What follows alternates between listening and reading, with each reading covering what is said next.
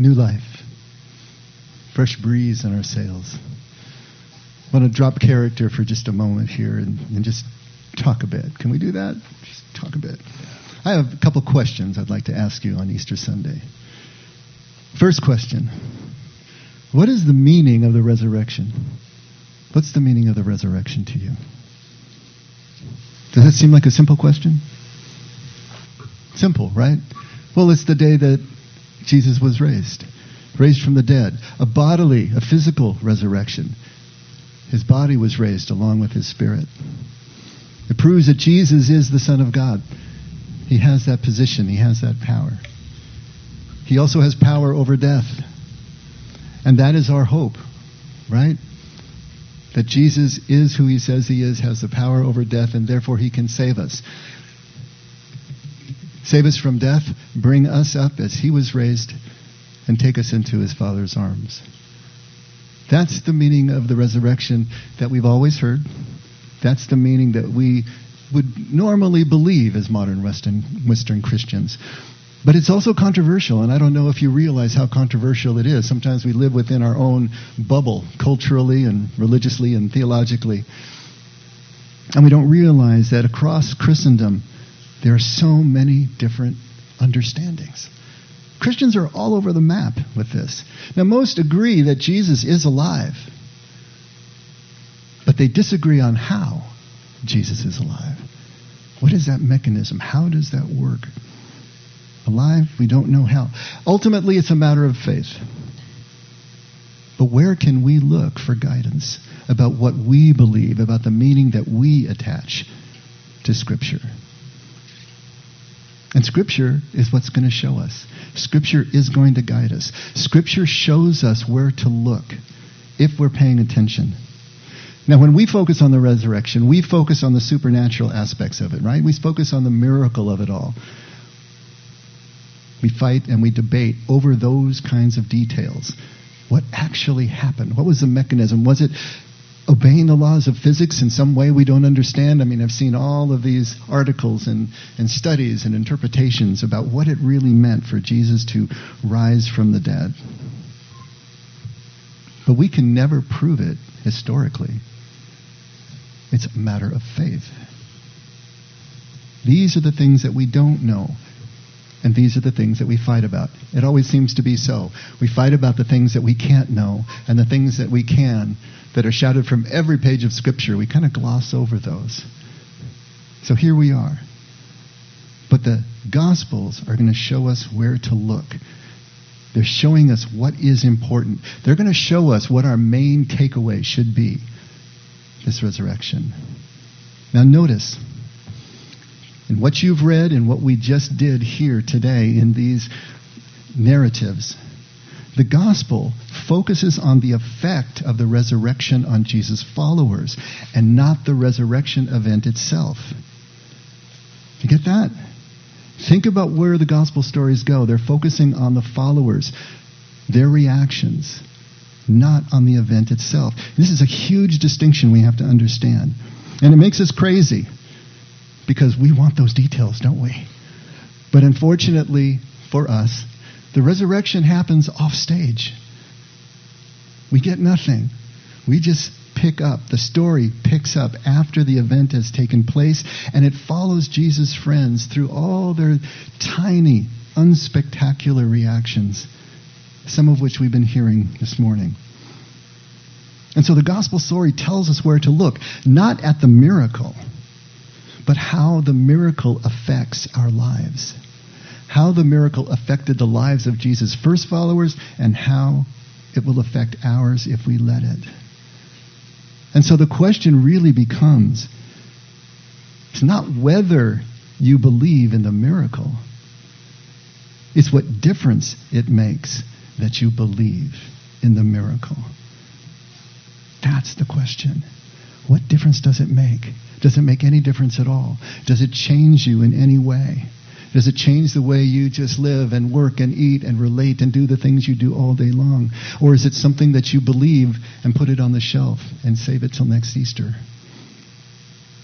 What can Jesus' friends, his first followers' reactions recorded in the Gospels teach us about ourselves and how we can understand the meaning of the resurrection. First off, it's fascinating to me. Vernon just read it. It's fascinating that no one recognizes Jesus, the risen Jesus, when they first see him. Is that an important detail, you think, in Scripture? You know, the Gospels are really short. Novels are really long. The Gospels are so short. Every word is incredibly important. Every word is essential. Every word was chosen and picked and put there on purpose because every word is showing us something that we need to know, something important. Now we wonder, how is it that they didn't understand that this was Jesus? How did they not recognize him? Did he somehow look different? Now there was something different about him. I mean, he could sort of walk through walls and appear and disappear. That's different. So was it just some sort of miraculous way that Jesus was hiding himself from his followers for some reason that we really don't understand?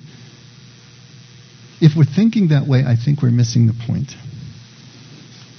The gospel account post resurrection really isn't so much about Jesus as it is about his followers, as it is about us. Seeing the risen Jesus, as it turns out, as the Gospels record, is not an event, it's a process. It's a process of becoming ready to see the impossible. It's a process of becoming ready to see beyond just physical seeing. It's a spiritual process of becoming ready to grow new eyes, to see something that we've never seen before, from a direction we never expected before. It's a complete internal change that needs to happen. And this process is always based in intimacy. Remember Psalm 34? Taste and see that the Lord is good. Important to understand. Taste and see, not sit and think. Taste and see. Tasting and seeing to the Hebrew mind was an intimate act. We think of seeing, I can see you from across the parking lot. I can see you through my electronics from a lot farther than that. I can see you and stay really remote from you. But if I'm tasting and seeing, is there anything more intimate than what you actually put into your mouth and into your body? Which is why Jesus used that image, that metaphor for communion, for the Eucharist, that we take into ourselves everything that He is. What could be tighter than that? What could be more connected than that? This process that Jesus' first followers are undergoing as they are coming to understand that Jesus is still alive is a process of intimacy. Becoming ready to actually see again. Think about their first reactions. Marion read Marion's part, Miriam's part. So here's Mary. She, he's the first one down there. Comes to the grave first thing. Has been up all night buying the spices, preparing the spices, thinking about what she's going to do, who's going to roll the stone away. She is all on it. She is businesswoman, right? She is just motoring along like someone speed talking, like one of those cartoon characters that goes off the cliff and doesn't realize there's no ground and they keep going until they look down and then they fall. This is this is Mary that morning. She is just she is taking all of her grief and putting it to the side of the business that she's on. And she gets there, and the stone is already rolled away. The tomb is empty. She comes back out. She is confused. She's crying. She's upset, sobbing. And then she sees this man. Why are you crying? She doesn't recognize who he is. How could she? Wildly out of context. They buried him a couple nights before. They expected him to stay put. Wouldn't you? So who is this who's talking to her? It's a gardener. It's any. When he calls her name, Miriam, Miriam, with the inflection, with the tonality that she had heard a thousand times before, suddenly it comes to her. And then, as a good Hebrew person would do with their master, she would kneel in front of him and grab him around the ankles and hold him by his feet. And he says, Don't cling to me. This isn't the time for that now. But it's not till that intimate moment comes, the sound of his voice calling her name, that she understands. On the road to Emmaus, there's two of Jesus' followers. We only get one name, Clophon. We don't know who the other one was. Anonymous. But they're walking about seven miles from Jerusalem to Emmaus. And on the road, they meet a stranger. And he amazingly doesn't know anything about what just took place in Jerusalem in the previous week. And so they're telling him all these details. Can you imagine this man walking along, listening to them tell him? And they engage in this theological debate about what's going on, and he's telling them things that they need to know. And when they get to Emmaus, it's getting toward the end of the day and they beg him to come in. He says, No, I need to go on, but they beg him and they finally talk him into it. And when they get into the room and they are sitting down to the meal, actually, they would be laying down at the meal, and he breaks the bread and he blesses it and he passes it out, and suddenly they know it's Yeshua. How many times had he done that as their leader to break the bread, to pass it out among them at the table? That intimate gesture is what breaks the spell, breaks them through. And then Vernon read about going fishing. Peter says, I'm going fishing.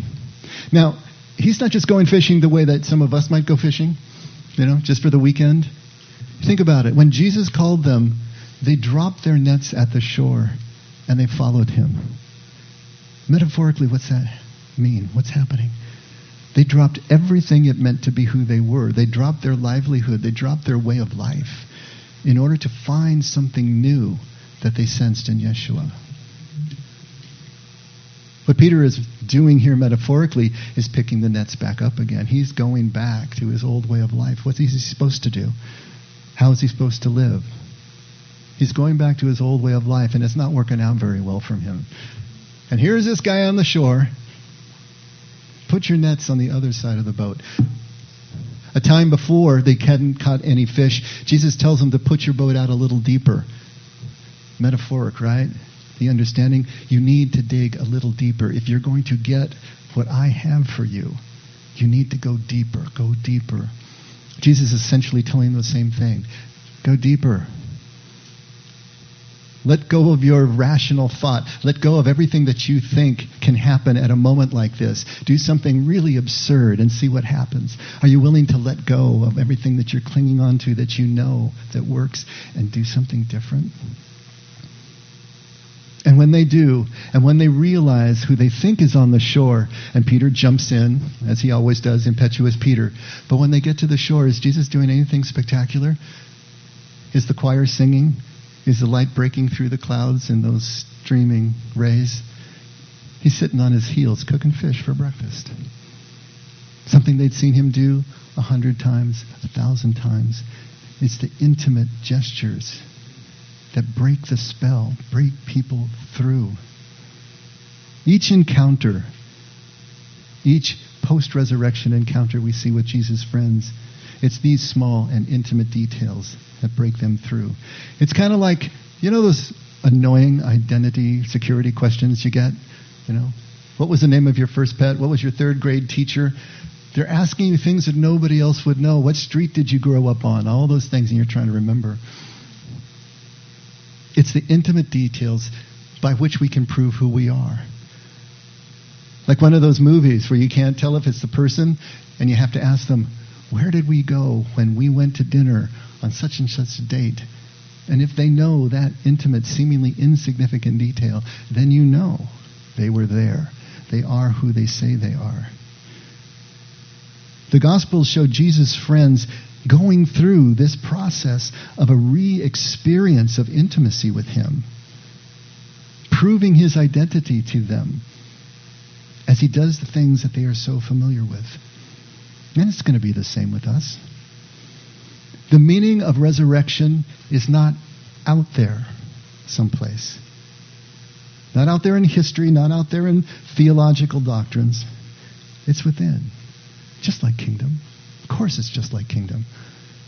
Not out there. It's within. It's among. It's in the most intimate details of our lives and our relationships. We are on a process of letting go of letting intimate experience convince us beyond our intellect. Put your nets out on the other side of the boat. Are you willing to move beyond your intellect all the way to trust?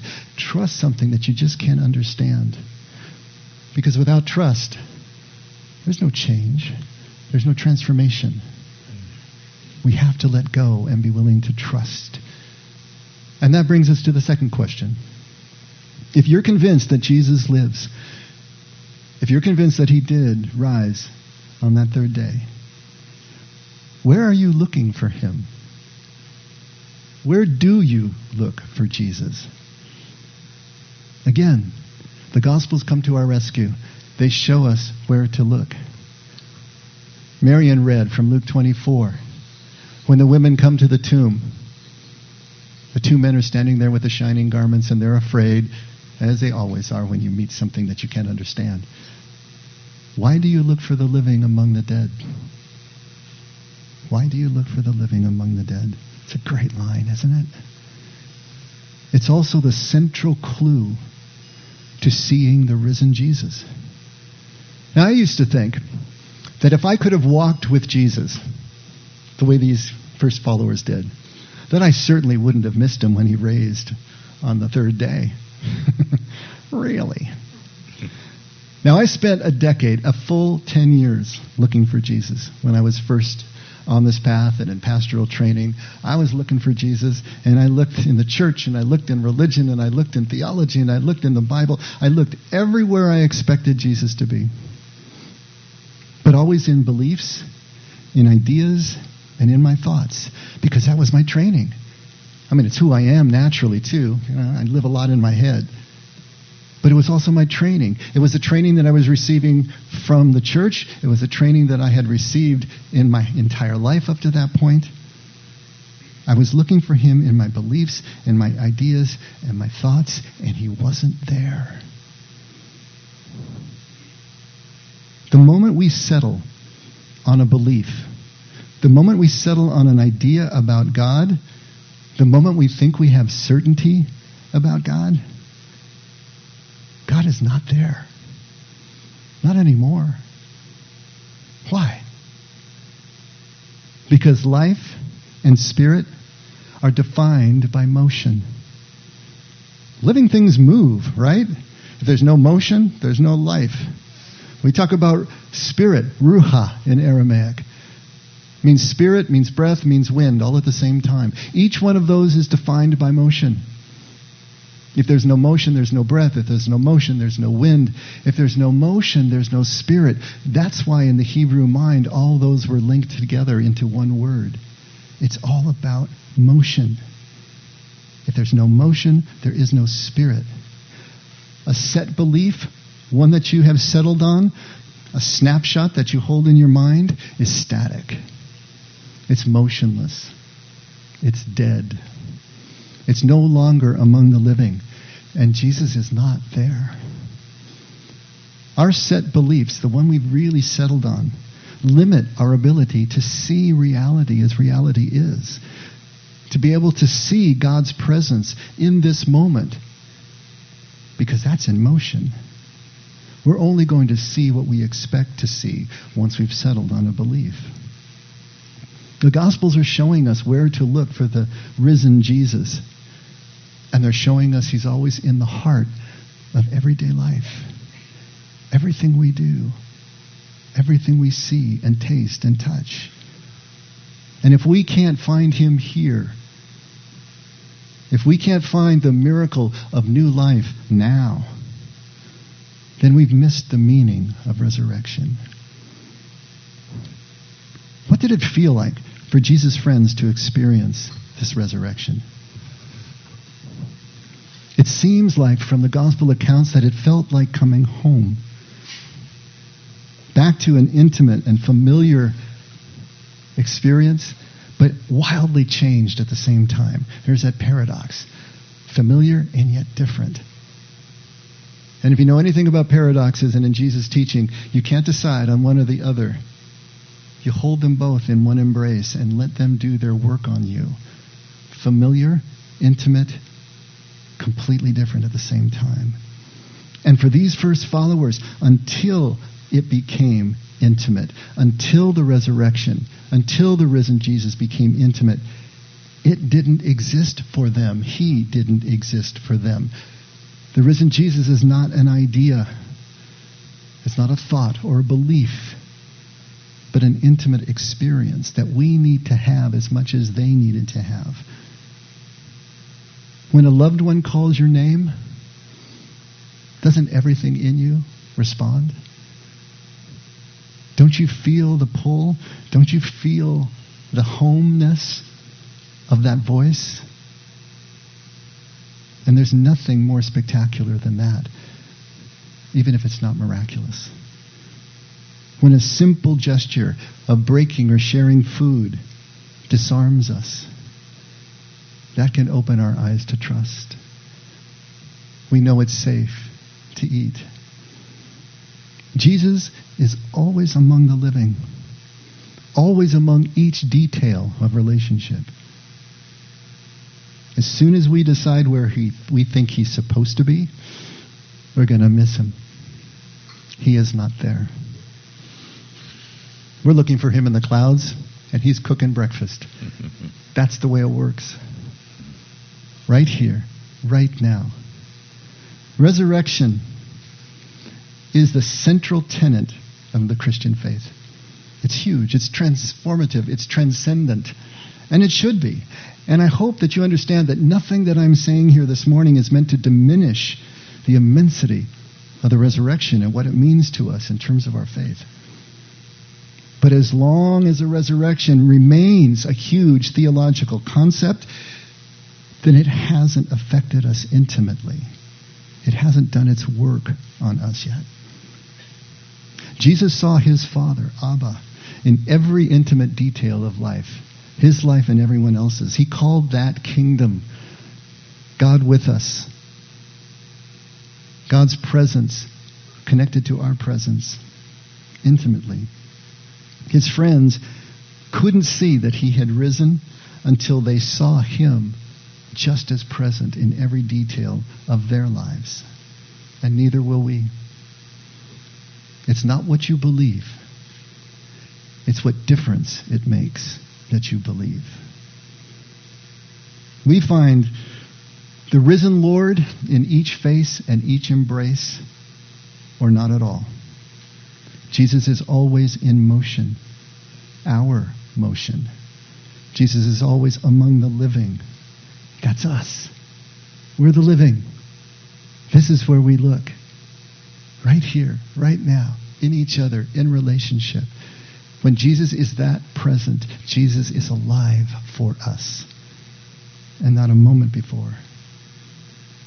Motion. So I think it's about time that y'all got moving. So, Marion, come up and tell them how they can move.